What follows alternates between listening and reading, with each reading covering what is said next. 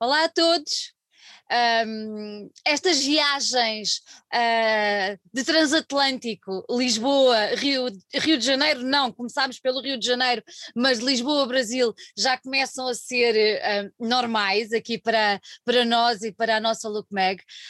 Um, começámos efetivamente por uma viagem ao Rio de Janeiro, já andámos várias vezes por São Paulo e hoje Uh, vamos um bocadinho mais para o sul e vamos até ao estado de Santa Catarina, uh, um estado, ainda há pouco falávamos em off, famoso pelas praias, uh, aqui em Portugal já está a ficar o bom tempo, andamos sempre ao contrário de vocês, e, e então de certeza quem nos ouve já vai dizer, ai, praias no Brasil, que maravilha. Pois é, o nosso convidado hoje chama-se Alison Garcia, é o vocalista da banda As the Palace Burn, e é um gosto tê-lo aqui.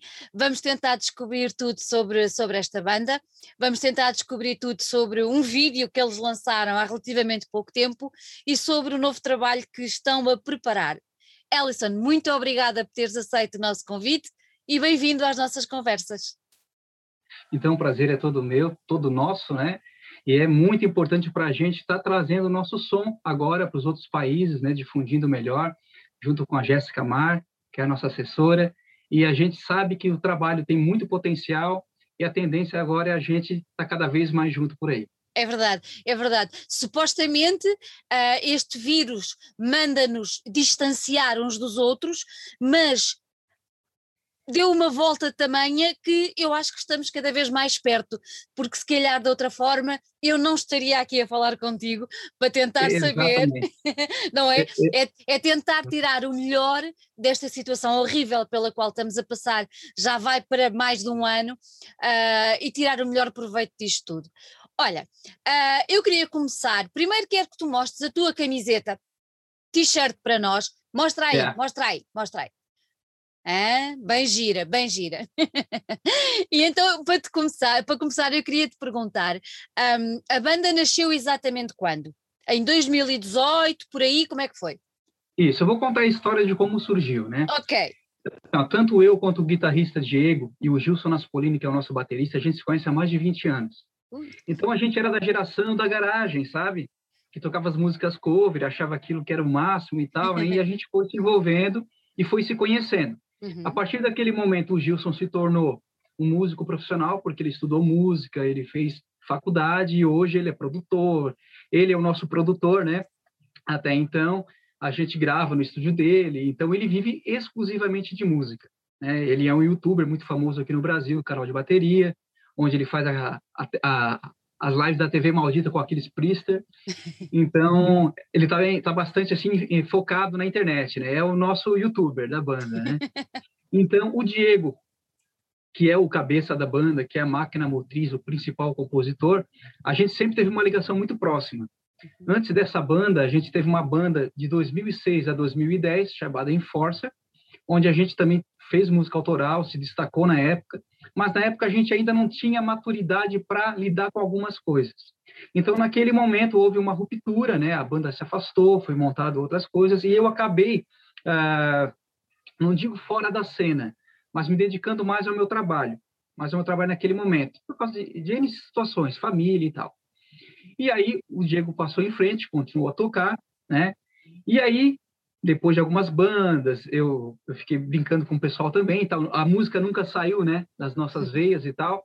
Em 2017, final de 2017, uhum. ele me mandou uma mensagem em dezembro, não sei se era dia 11 de dezembro, e assim, ó, eu fiz essas duas músicas aqui, estou trabalhando no novo álbum, estou pensando em montar uma banda. Ouve isso aqui. A partir daquele momento que a gente que eu ouvi aquele som que eu vi o potencial que se tornaram os dois primeiros singles, que é The Devil's Hand e I Tried, que fizeram depois a composição uh, do álbum Devour, nosso álbum de estreia, né? Eu falei, cara, vamos conversar, gostei bastante. Naquele momento, eu não estava, uh, digamos, cantando ativamente. Né? Eu estava estudando, fiz drives vocais, sempre participei de palestra, cantava assim, final de semana, brincando com os colegas e tal, mas não estava mais ativo num, compromisso profissional de ter uma banda, né, e se dedicar para aquilo, né? Então eu conversei com ele assim, cara, assim, ó, vamos montar, eu quero saber como é que tu tá querendo montar essa banda. Aí ele disse, ó, tô escalando tal pessoa, tal pessoa, tal pessoa, Assim, beleza. Então, assim, ó, a gente vai entrar, mas vai entrar com tudo, cara. É, para fazer ter sucesso, né? Porque senão, assim, tu, a gente vai depositar um tempo, vai depositar um trabalho para onde é que você quer chegar? Né? Então, ali a gente se reuniu, ele recrutou o Gilson, ele uhum. me recrutou, a gente chamou o baixista, o André, e a coisa funcionou da seguinte forma: você sabe quando se encaixa tudo assim, ó? É. é uma engrenagem que se encaixa. Então, todo o processo que iniciou em 2018, a gente foi direto para o estúdio. A nossa primeira conversa, os quatro, a gente foi direto para o estúdio do Gilson. E a gente já foi gravar a pré da I Tried, que foi o nosso segundo single.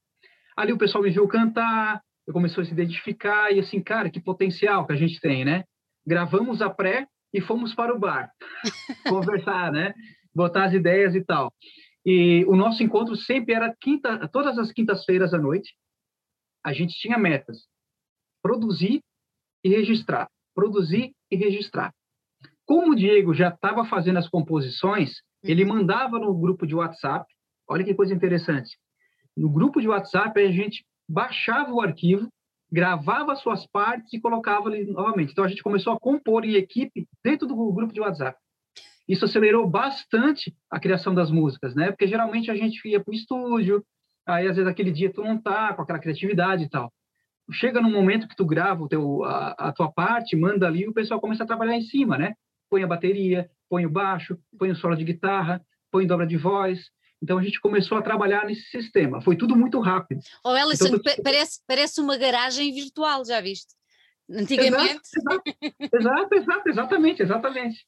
Só que assim, todo mundo tem mais maturidade hoje, né? Claro. Então a gente começou a conversar assim, Bácara, como a gente sofria no passado, que queria compor, e a coisa não saía, não sabe? Né? Então, assim, a gente, a gente começou a identificar o que cada um tinha de potencial. O Gilson tem ideias brilhantes, mas a máquina motriz, o que traz a matriz é o Diego, uhum. né? Então, ele é um compositor. A gente viu que ele é um compositor nato. Ele sabe, ó, o nosso som é esse, a direção do nosso som é essa. Eu acho que o teu timbre de voz tem que começar por aqui.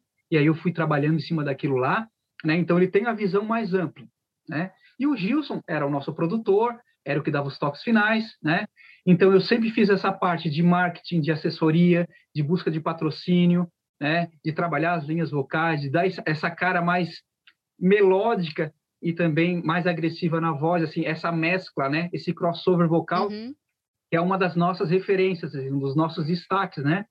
De estar tá trabalhando numa voz limpa e depois tu conseguir entrar num drive mais agressivo e depois voltar novamente esses contrapontos. Então tudo isso foi amadurecendo. A gente gravou nosso primeiro single, o nosso segundo single, e a gente viu, cara, esse é o caminho. Então, a partir desse momento, né, que foi de 2018, do mês de fevereiro, de mês de fevereiro até em dezembro, a gente já tinha o álbum Endeavour todo gravado. Todo gravado. Olha, e o nome? Como é que vocês chegaram ao nome? Eu sei que não tem nada a ver com os Lamb of God, pois não? Yeah. Das minhas não, pesquisas não eu descobri que não tem nada a ver. Conta-me. Exatamente. Então, essa foi uma ideia que o Diego trouxe desde o início. Né? Ele até trouxe um desenho de uma logo tal. E eu perguntei, cara, o que que tu quer dizer com isso? Só que até então, eu não estava me lembrando do álbum, né? Que era do Lamb of God. Ele assim, cara, eu estou encarando o nosso som, a época, quando os palácios queimam. Olha quantos palácios estão se queimando no universo hoje, né? Olha o panorama geral, né? É nesse sentido sabe? Eu não quero ser eu não quero que seja uma coisa direta, eu quero uma coisa que seja assim, ó, que represente várias coisas. Bacana. Aí eu comecei a desenhar a nossa nova logomarca, que é a logomarca que ficou do CD, né? Que é essa aqui, eu desenhei. A gente foi fazendo as nossas contribuições. E, claro, quando você põe no Spotify, vai estar tá aparecendo lá o Lamb of God, porque é, digamos, o principal Oi. álbum dele. Tem filme, tem tudo, né? Então, é uma coisa que também a gente, assim, cara, tem, o pessoal vai lembrar tal, mas eu acho que a gente está trabalhando no nosso som de uma forma que daqui a pouco isso não vai ser empecilho, né? Inclusive, nós estamos trabalhando no momento na reestruturação da logomarca e estamos discutindo alguns pontos em relação a isso. Ao próprio letreiro, de aparecer mais Palaces Burn, mesmo com as The Palaces Burn ali, para dar mais referências, inclusive, dos cartazes e tal. A gente está estudando essa questão também que é para se distanciarem também um bocadinho de significados que não são aqueles que vocês pretendiam. Olha, um, nós, nós, nós, da última vez que falámos com, com um músico um, do Brasil, está uh, tá em Las Vegas, mas na conversa anterior ele estava em São Paulo. um, e fez-nos um, mais ou menos um retrato da cena de São Paulo, como é que era e como é que não era. O facto de vocês estarem num estado mais pequeno um, criou-vos muitas dificuldades, ou ainda vos cria muitas dificuldades? Assim, o, o país, o Brasil, é um país enorme, não é? Pronto. Uh, comparando com o nosso pequenino Portugal, nós aqui sentimos muita dificuldade e o pessoal do metal sente muita dificuldade em fazer passar a mensagem e em, em se ingrar, em crescer. E vocês aí como é que é? O facto, eles falavam que mesmo sendo de São Paulo ou do Rio, tinham dificuldades em fazer passar a mensagem. E vocês, sendo de um estado mais pequeno, como é que a coisa funciona? Então, eu costumo falar que assim, essa época agora da internet, principalmente como tu falasse no início, né, que hoje a ligação é muito maior. Uhum. E aí o pessoal às vezes pergunta para a gente assim, né, o que é que tu acha da cena? Eu acho que as cenas no cenário mundial, e se tratando do Brasil, nunca teve tão boa. Nunca se teve tanta banda, nunca se teve tanta banda, e tanta banda boa. boa. Então, o que que acontece? Hoje você tem que ser muito bom para se destacar. Pois. muito bom. Porque tem muita banda. Muita há uma, há uma exigência maior, não é? Exatamente. Então, assim, é por isso que o pessoal pergunta assim, ah, como é que em dois anos vocês conseguiram fazer isso? Tal? Assim, primeiro, que a gente tem um propósito. Segundo, a gente sabe que o nosso a gente está trabalhando ao máximo para que o nosso trabalho seja bom. A gente tem que ser o maior crítico do som, né? E se a gente se contentar com algumas coisas, o público não vai ser. Não. não vou conseguir disputar meu lugar ao sol, né? Então a gente, é mais é esse sistema, né? Então eu vejo da seguinte forma: o nosso som hoje ele é mais ouvido em Curitiba, uhum. São Paulo, Curitiba, São Paulo e Porto Alegre né?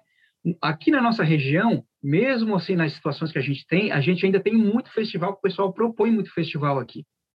Mas tem aquela coisa também, santo de casa não faz milagre, né?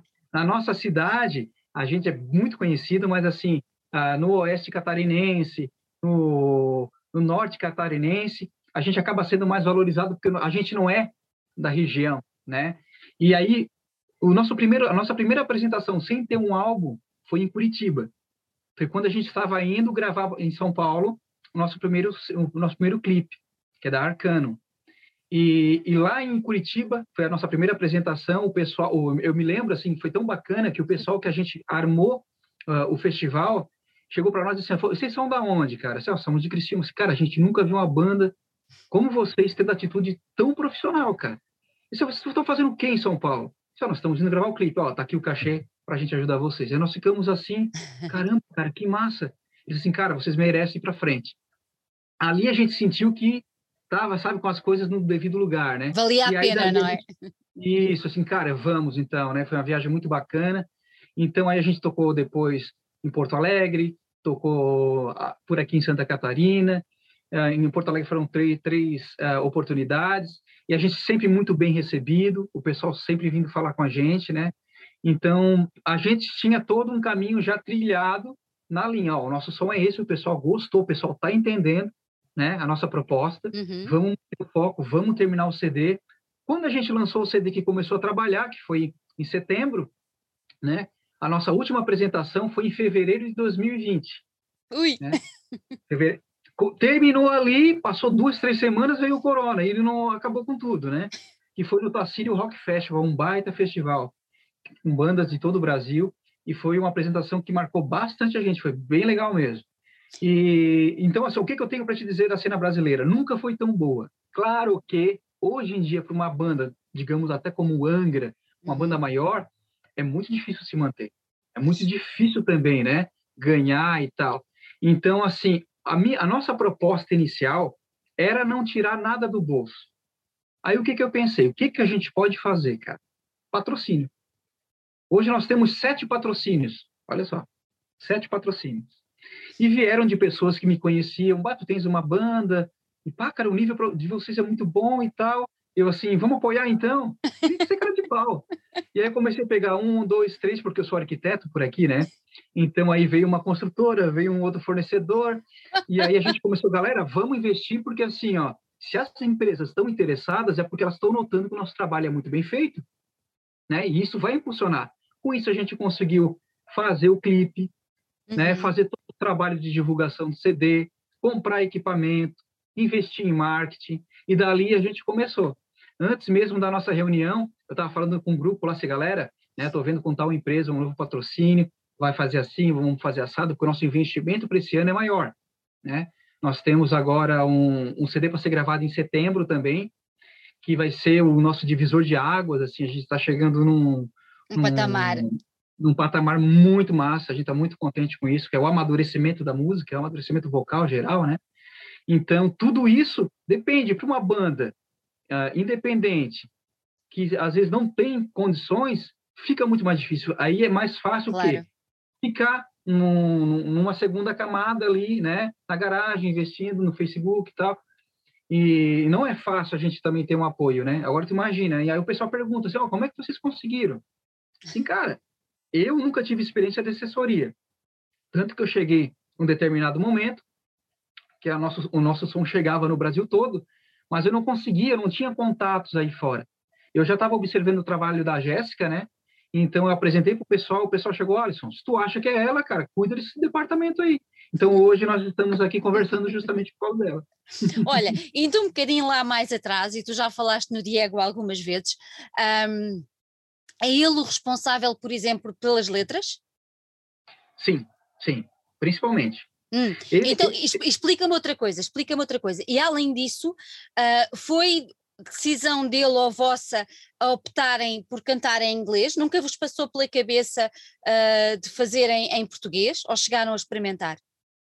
Então, não, a gente não chegou a experimentar. Eu gosto de algumas bandas que cantam em português, mas a gente sabe que a, le a, a letra universal do rock é inglês. É inglês. Uhum. Onde a gente queria chegar, tinha que ser inglês.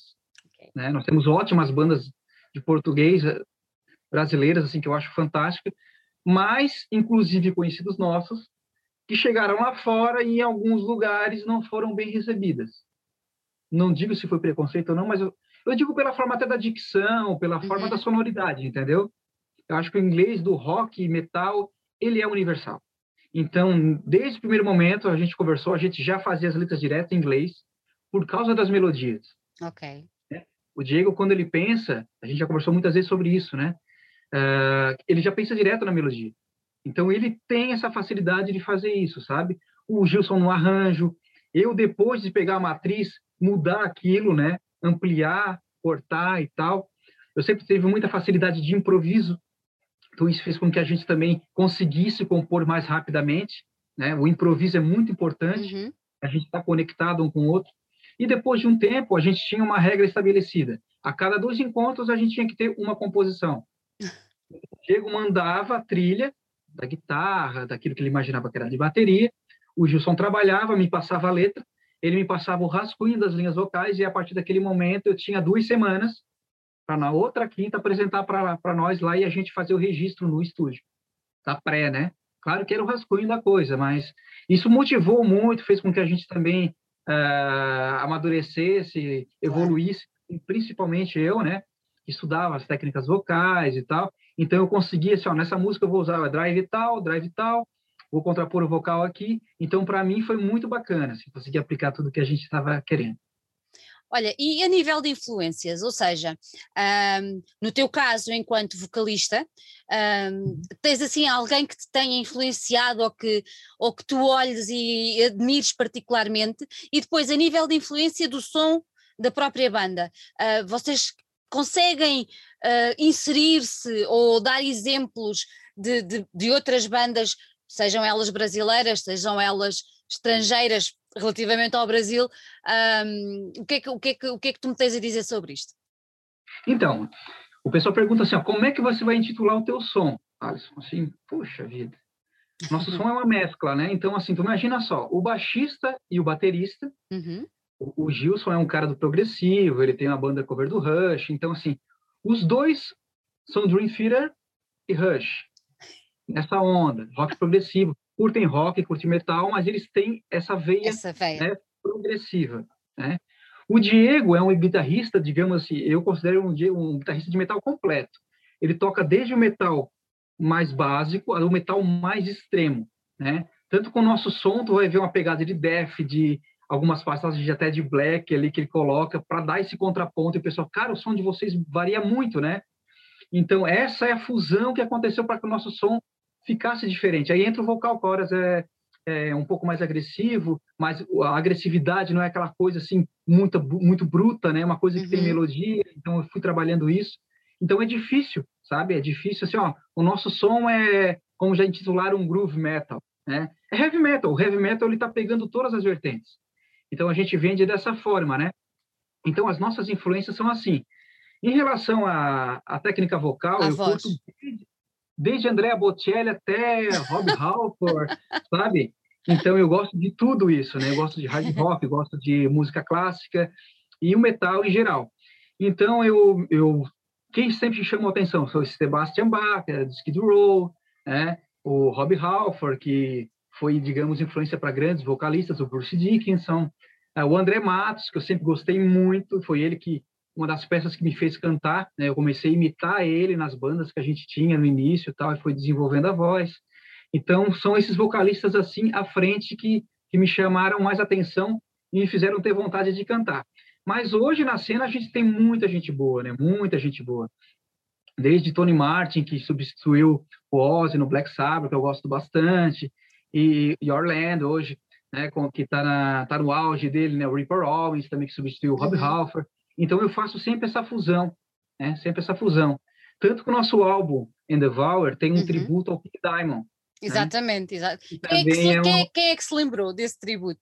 Então, uh, nós estávamos no churrasco lá, definindo tal, e o Diego assim falou, cara, a minha ideia para o cover tinha que ser assim, um cover que fosse bem conhecido, uma música clássica, mas que não tivesse tantas versões e que também não fosse uma música muito coverizada já, né? Uhum. Tem muito, muito tributo. E aí ele sabe que eu sempre gostei muito de King Diamond e cantava lá no início da banda, das bandas que a gente tinha. Eu tenho muito essa facilidade de estar nos tons altos, ali como ele, como King o Diamond faz. E aí ele assim, ô oh, cara, e se a gente fizesse um King Diamond? O Gilson não conhecia muito bem, né?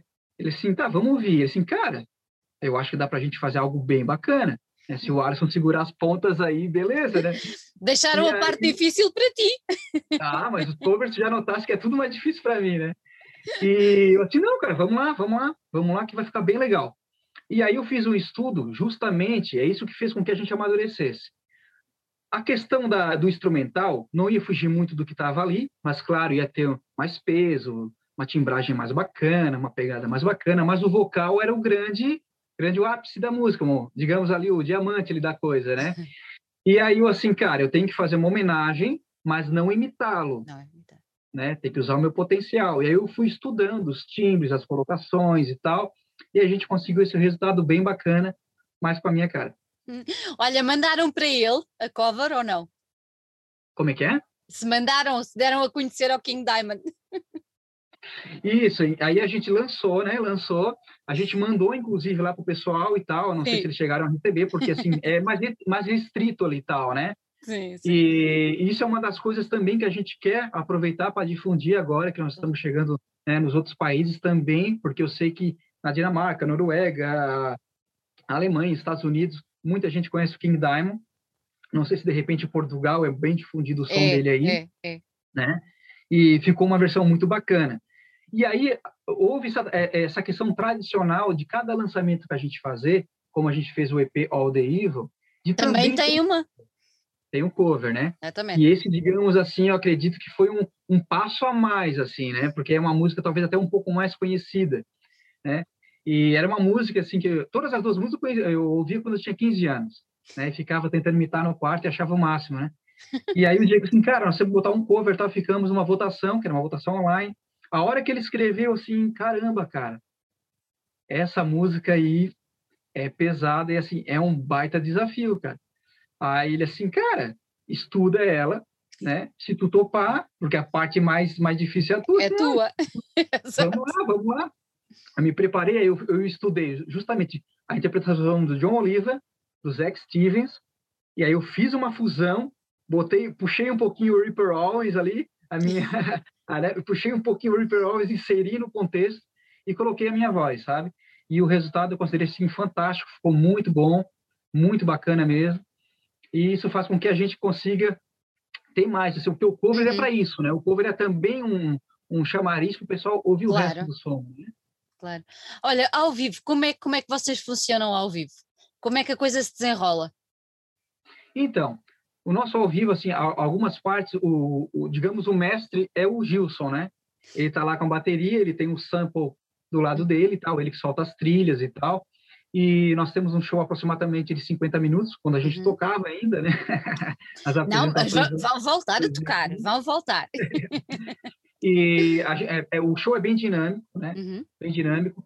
Como o pessoal falou, assim, a gente tem as partes onde a gente faz as apresentações, diz as falas, mas é tudo cronometrado.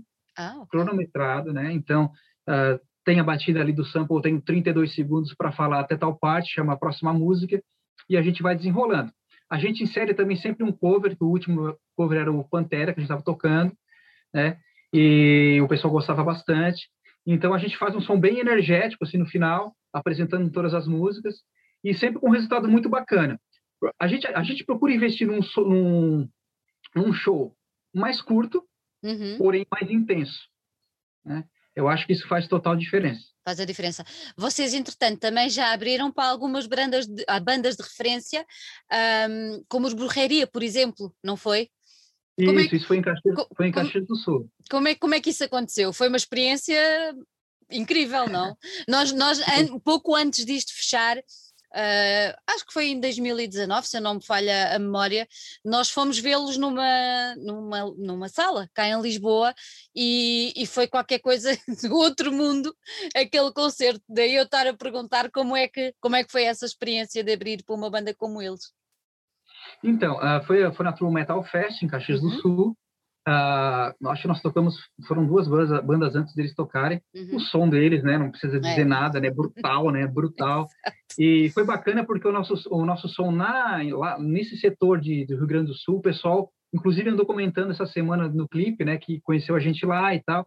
E teve muita representação, né? Uhum. E é engraçado, assim, enquanto a gente estava tocando, o pessoal da brujeria estava no mezanino nos olhando, assim. Né? Ah! Né? Olhou e tal, aí depois eles entraram e tal.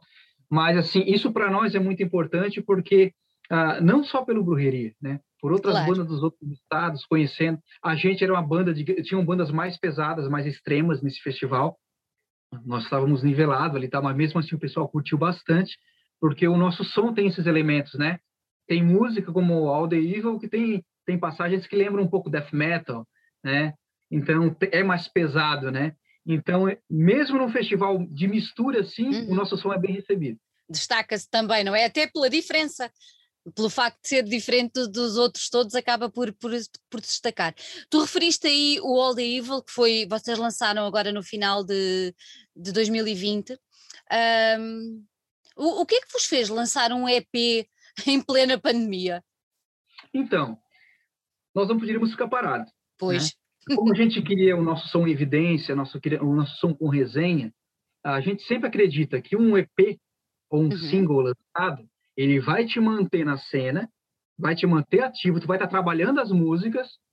Se tu trabalha três singles de um álbum que já está composto, tu trabalha três singles já chamando atenção para o álbum. O álbum né? vai. É quando o pessoal vier com o álbum, tem as músicas também, mas tu tem mais músicas trabalhadas, porque tu recebeu um álbum, né? Inteiro aqui assim e começar a analisar cada música, beleza. Agora tem três pontes, né? Vai fortalecer o álbum, né? Então a gente pensou, cara, vou fazer um EP bacana para esse ano, uhum. né? A gente se manter, né? Então a gente contratou o, Marce o Marcelo Vasco para fazer uma capa bacana, né? Já chegarmos em outro patamar de acabamento. O né, Marcelo, né, foi, foi, o Marcelo, o Marcelo foi responsável.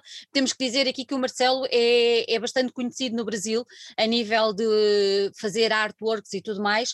Uh, e vocês não pensaram noutra pessoa a não ser nele. Foi logo ele em quem pensaram para fazer o, o trabalho. O, o, Diego já tinha, ele participava de uma banda chamada Somberland. Exatamente. Que é uma banda de black metal. Uhum. E o Marcelo já fazia arte para eles. Ok. Então, assim, galera, vamos dar uma olhada, porque o trabalho do Marcelo é muito bom. E aí a gente gostou muito, optou por ele, acertamos com ele e estamos bem contentes com o material, né? E aí a gente pensou assim, beleza, trabalhamos duas músicas, trabalhamos um cover, e aí chegamos assim, agora chegou a época da gente. A gente sempre trabalhou essa coisa do making off, tanto das uhum. gravações, né? Quem entrar no nosso canal de YouTube vai ver uh, making off das gravações, making off das fotos. Isso tudo é o Gilson que faz, né? Esse esse trabalho todo de, de, de vídeo, né? Uhum. E é muito importante, porque é material que tu tens ali para trabalhar na tua rede social. E aí a gente fez isso também, assim, agora nós vamos fazer o, vi, o clipe, né? Então a gente contactou um, um profissional amigo nosso aqui, escolhemos um lugar, e o trabalho ficou muito bom. Vocês filmaram aí, filmaram aí em Santa Catarina? Isso, nós filmamos na cidade de Uruçanga, que é uma cidade uh, vizinha nossa aqui, em Uruçanga. Pegamos um pavilhão aqui e fizemos. A gente mesmo produziu, a gente mesmo produziu as fotos, ângulos e tal, né? Junto com, com o cara da produtora, porque a gente gosta de estar a par de todos esses detalhes. E o trabalho ficou fantástico. Então, o clipe era continuar impulsionando o EP, uhum. né? Então, a gente sentou com a Jéssica, até, acho que foi o mês passado, para a gente ver como é que a gente já está fazendo isso. Então, a gente já tem um single gravado. Ok. O, em janeiro, a gente aproveitou com o, o produtor Adair da Offenbach, que no, no, caso é nosso né, conterrâneo, amigo daqui de garagem, da época de garagem, que hoje... É sério? Tá lá, tá lá em Los Angeles, lá, né? É o nosso orgulho daqui, né? É um amigo nosso, ele é amigo, amigo nosso. A semana passada falamos sobre ele também. o trabalho dele é fantástico. Ele chegou ah, na época, na época ele gravou o, nosso, o primeiro CD da minha banda, que era The Enforcer. A gente, assim, cara, tu tens tudo para ser famoso, sabe? E olha, Porque acertaste. Um, né? E ele tá lá, a gente tá muito contente, é. né? Inclusive também ele tem esse vínculo com o Aquiles, aí o Aquiles também tem o vínculo com o Gilson, é. então por isso que a gente é próximo dessa galera, né? Então ele fez uma mixagem fantástica desse EP, né? Uhum. Então ele estava em janeiro aqui, o Gilson teve a ideia, galera, vamos se reunir com, que tal a gente fazer um single e tal? O Diego trouxe essa, essa matéria-prima uhum. e o trabalho não ficou mais, uh, no mínimo, ficou no mínimo fantástico, sabe? A gente ficou, assim, surpreendido com o material que a gente conseguiu fazer com ele em estúdio. E da, a partir daquele momento, até o próprio Adair, assim, cara, tem tudo, né, para a gente fazer um álbum e tal. E aí a gente sentou com ele, acertou o álbum com ele, que vai ser gravado em setembro, no estúdio de Gilson, sob a operação do Adair. Do Adair. E agora a gente vai continuar fazendo o material para chegar lá e emplacar as músicas. Olha, então explica-me porquê é que vocês optaram por fazer o lançamento do vídeo com uma publicação portuguesa. Então, uh, quando a gente contactou a, a Jéssica, a uhum. gente falou assim, oh, Jéssica, né, a gente gostaria de levar o nosso som para a Europa, para a América Latina e tal, e no mesmo momento ela falou, olha, eu acho muito interessante a gente trabalhar na Metal Hammer Portugal, né? Que tem bastante abrangência, eu tenho contato lá, as bandas brasileiras estão abrindo espaço lá também. E nós assim, maravilha, tá nas tuas mãos, vamos para frente. Foi muito bacana, a recepção foi muito bacana, né? A gente começou a acompanhar e tal. Hoje eu também faço parte dessa parte da, do gerenciamento do Instagram da banda e do Facebook, então eu faço os impulsionamentos, eu faço os direcionamentos. E a gente está bem, bastante, bem contente com o resultado, o feedback que a gente está tendo, apesar de que, assim, a gente está trabalhando há um mês, não, acho que não chegou um mês com a Jéssica, né? Não chegou um mês de trabalho e a gente já conseguiu alguns resultados bem bacanas, se projetar, né? Uhum. E é muito interessante para a gente estar tá tendo contato com a, as mídias de fora. Uhum. Uh, vocês, há bocadinho estavas a referir que aqueles making-offs já é, já é normal, hábito vocês fazerem e, e fizeram o mesmo relativamente a este, a este videoclipe que falámos há pouco. Tu achas importante estes bocadinhos de.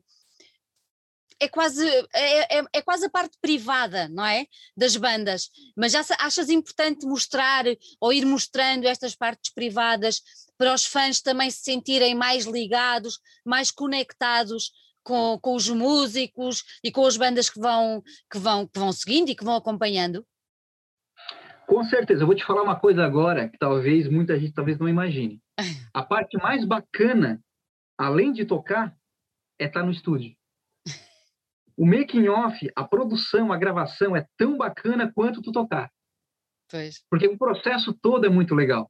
Né? Tu tá ali gravando, tá, tá compondo, tá cantando, trocando ideia, depois tu olha o resultado. Mas aquele momento de estar tá ali na hora do estúdio, né? sai para descansar, come alguma coisa, volta de novo, troca ideia, a gente aprende muita coisa, né? Isso é o mais bacana, essa produção. E é giro, depois, gente... é, é giro depois o, os fãs e o público terem essa noção, não é? E eu acho que isso não podia ficar em off. é, é demasiado rico. É isso, é demasiado rico para estar escondido, não é?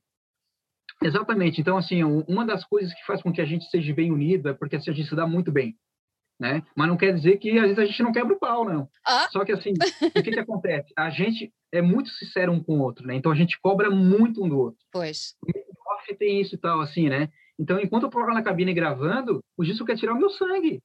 né? Tem que cantar com a cara, canta como se não houvesse amanhã, né? E não tem problema, mas tem que ser assim, porque a gente consegue um resultado de excelência é, exigindo muito um do outro, né? Claro. Porque é o nosso trabalho, nós estamos propostos para isso. Então, esse making off retrata isso, as brincadeiras, as cobranças, né? Os registros de gravação. Então, é uma coisa que o próprio Gilson trouxe, porque como ele é um youtuber e ele faz isso, tem a noção, fazer, claro. Eu acho que é muito bacana. E a gente começou a usufruir desses materiais que a gente tem. E aí sim, eu tenho muito material para estar tá postando no Instagram, para fazer uma chamada, né? Exatamente. Então, o pessoal da rádio, das rádios que a gente vai aqui fala assim, apesar de ser um grupo de heavy metal, de ser pessoas bem descontraídas, assim, quando a gente vai falar, a gente tem conteúdo para falar. Né? Eu acho que isso é importante, né? Eu não vou estar lá com o meu patrocinador me olhando e eu falando besteira à toa, não. Não, não dá. Tá lá, brincando, mas tá levando conteúdo, né? Representatividade, claro. né? Levar a sério, assim como vai a apresentação. Quando a gente vai numa apresentação, o pessoal fala assim, ah, tu não vai... Não, eu só bebo depois e vou ver o que, que eu vou beber, cara. Eu tenho que estar concentrado 200% ali, né? Porque, ah, mas é 50 minutos. Não tem problema, às vezes é uma noite toda para 50 minutos dar o meu melhor. E a pessoa se lembrar para sempre daquilo que eu estou fazendo ali. Então, são esses pontos, né? Que é. fazem que a gente suba de patamar, né? E eu sempre falo assim, ó, para ser grande, tem que começar a pensar ser grande, mesmo não sendo. Senão tu nunca vai ser grande. Não é verdade? É verdade. É? A gente tem que ter atitude de gente grande, né? Exatamente. É isso, aí o pessoal fala assim, ah, a gente, no início da banda, vou falar aqui, no início da banda, a gente tinha quatro músicas, acho que quatro uhum. ou cinco músicas, e não tinha gravado ainda. A gente fez um work metal no Sesc Criciúma, né? E aí, ou seja, a gente falou da composição da banda, aproveitou para vender o nosso marketing ali, né? Conseguimos até um patrocínio naquela noite e, e foi indo, tínhamos camiseta e tal. Olha só o que, que a gente fez com seis meses de banda, né? Para algumas pessoas, assim, ah, mas os caras estão se achando. Não, cara. Se a gente não fizer isso, se eu, se eu não, se eu não, vamos fazer uma entrevista, chegar para um site, vamos fazer uma entrevista, vamos fazer isso, não vai acontecer. Nós não temos, nós somos, não somos sucesso ainda, né? Isso lá em 2018, né? Então eu na época assim eu mandava um e-mail, vocês já curtiram o nosso som? Vamos fazer uma entrevista, pô, bacana, vamos. Né? Nada cai do céu, a gente tem que buscar, né? Temos que ir à então, procura. Hoje, claro, que bom que hoje a gente tem possibilidade, ah, vamos fazer uma entrevista, onde vocês é isso. Ótimo. Mas nada vem do nada. A gente tem que buscar, né? Com muito trabalho, não é? Muito trabalho e muita dedicação. Eu acho que, é. acho, acho que há muitas bandas hoje em dia, e, e, não és o primeiro músico com quem eu falo sobre este assunto. A internet, como falávamos no início, abriu e deu possibilidades toda a gente poder ter e mostrar a sua arte, mas depois é exatamente aí que a coisa se separa, uh, é no profissionalismo com que tu encaras aquilo que estás a fazer, não é? Se encaras como uma brincadeira, os outros vão encarar como uma brincadeira. Se tu encarares como uma coisa profissional que queres atingir o tal propósito, os outros vão olhar com o mesmo propósito e vão perceber onde tu queres chegar. E e é, eu acho que depois é isso aí que, que, que, faz a separação das águas entre tantas bandas que há hoje em dia, não achas? Como um detalhe, nós temos horário agendado para ensaiar e compor no Gilson. Nós somos o cliente dele. Mas tá certo. Nós claro. temos horário porque é, é horário de trabalho dele. Então a gente tem que produzir ali. Claro. E depois a gente, das 10h30, 11 horas a gente vai pro bar, beleza? Mas das 8 às 10h30. É para trabalhar. Exato. É Exato. Isso. Então é, é isso. que faz com que a gente fosse para frente. É isso. O, do lado, mandando música no grupo. Vamos se virar, galera. Vamos, né? Vamos, Léo, vamos gravar. Exato. Porque é isso, só, é. só aquela reunião. Porque, assim, ó, anos atrás, as experiências que a gente tinha era se reunir numa sala de ensaio, toca aí, canta aí. Não é assim, né? Não, não tinha uma didática, né? Aí o, o, a gente criou uma fórmula claro. onde a coisa começou a acontecer. E também tem o seguinte, tem mais uma coisa. Tem muita banda boa, uhum. muito músico bom, que às vezes não tem uma música que é compatível com a qualidade dos músicos também. Né? Tem isso também. Né? Quantos músicos nós temos na nossa região aqui, na nossa região, na minha cidade pequena, assim, ó, muitos bons músicos, ótimos, coisas que é difícil tu ver nos outros lugares, é impressionante aqui, na nossa cidade aqui, muito músico, né? Mas assim, o que acontece? Às vezes não encontrou o parceiro certo, às vezes não encontrou a oportunidade certa, os parceiros certos. Eu estou com 40 anos agora. Posso te dizer, eu nunca imaginei na minha vida que eu ia ter uma banda como eu tenho hoje, da forma que é. eu até imaginei que não teria mais, né? Imaginei que, assim, ia estar num bar, ia fazer uma canja com um colega ali, que é o grupo que eu já fazia, né? Cantar uma música ali, gravar, mas ter uma banda de novo, da forma como é, sabe? Para mim era muito difícil ter tudo se encaixou. Olha, tu já, tu já falaste, já falaste há pouco que estão a trabalhar no novo, no novo, no novo álbum, no novo disco. Um, Recorda-me, há data já prevista para esse lançamento ou ainda não? Não, a data é prevista para a gravação. Então, okay. no mês de setembro a gente vai estar ali, né, uhum. nesse mês para gravar. E vão aí, gravar, vão gravar onde aí? Em Santa Catarina. Isso, isso no estúdio okay. do Gilson, Gilson, é a nossa base exatamente. ali, né? Exatamente. O Adair vai vir, tem outros trabalhos aqui no Brasil. E, e aproveitam, certo. Só que antes disso, daqui uns dois, três meses, talvez, a gente vai uhum. lançar o single, que é esse okay. single que a gente gravou em janeiro, para manter o nosso som em evidência, okay. né? Uh, a gente está estudando agora, né? Porque assim, nós vamos começar o trabalho de gravar, de de gravadora agora, de apresentar, uhum. o, nós vamos trabalhar o nosso EP para as gravadoras. Vamos okay. apresentar. Né? Se até lá a coisa uh, fluir bacana, né, acontecer contato e tal, a gente lança o single. Single. Né? Caso não, a gente vai deixar o single reservado para uma próxima Depois. oportunidade. A gente vai ver como é que vai ser agora nos próximos meses, né, o nosso trabalho aí para busca das gravadoras e dos apoios aí internacional. Olha, gravando em setembro, achas o quê? Lá para a próxima primavera tem o disco cá fora? Então, a gente vai ver primeiramente essa questão da gravadora. Né? Pois. A partir do momento que a gente vê, a gente vai ver como é que vai ser os termos e tal, como é que a gente vai trabalhar. A gente quer, no mínimo, gravar, talvez lançar dois singles, né? Okay. Trabalhando esse, assim como o Halloween fez agora, né? Uhum. Eu sou o Skyfall, então já deu aquele boom, né? E a estratégia vai ser em cima dos próximos dois meses de decisão. Okay a gente vai ter. Então, a gente pode lançar o single agora, como pode manter ele também para uma oportunidade okay. adequada, né? Então, o importante é que a gente agora vai continuar trabalhando o EP para essa busca de, de gravadoras internacionais e, e, ver como é que vai se desenvolver o trabalho a partir de agora. Vocês vão funcionar com o EP como se fosse a porta de entrada para o vosso som. Exato, até porque a gente tem um clipe agora, né? E o clipe está rolando agora, então a gente discutiu assim, ó, vamos aproveitar, né? Já que o clipe está sendo difundido agora. Agora, para nós, é importante o quê? Tem as resenhas dos outros países, do, claro. dos sites portugueses, espanhóis, né, uh, ingleses. Então, é importante o, nosso, o, pessoal conhecer através desse audiovisual, que na verdade é uma apresentação da banda apresentação, agora. Né? Claro, né? claro. Nada como um audiovisual mostrando tudo, né? Olha, e, e concertos? Há alguma previsão? Não, tá tudo não. parado por aqui, né? Não, infelizmente a gente não tem, a gente até acompanha as bandas que estavam promovendo em uhum. setembro. Uhum. Eu sabia que eles iam cancelar, Aí tu vê o pessoal só cancelando, né? Pois. Ah, vai ter em setembro. Esse cara não vai dar. E aí tu vê só o pessoal cancelando aqui as apresentações que vão ter. E eu acho assim, ó, tem um meio, agora eu vou mudar um pouquinho o assunto, que tem um meio, e quando aconteceu isso, eu sou muito intuitivo nessas coisas, né? E existe uma faixa gravitacional na Terra, em que eu, eu estudei um tempo atrás, em que aponta uh, os momentos assim de crise né, uhum. né, mundial. E eu me lembro que era só no final de 2022 que ia parar tudo isso. Infelizmente. Ai, não me digas, não me digas isso.